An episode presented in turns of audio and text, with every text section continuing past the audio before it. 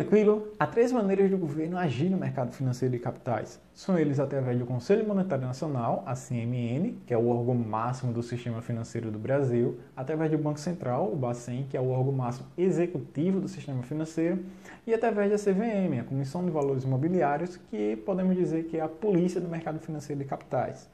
Juntos eles têm o poder de ditar as regras, de pôr em prática, de fiscalizar e até penalizar aqueles que andam fora delas.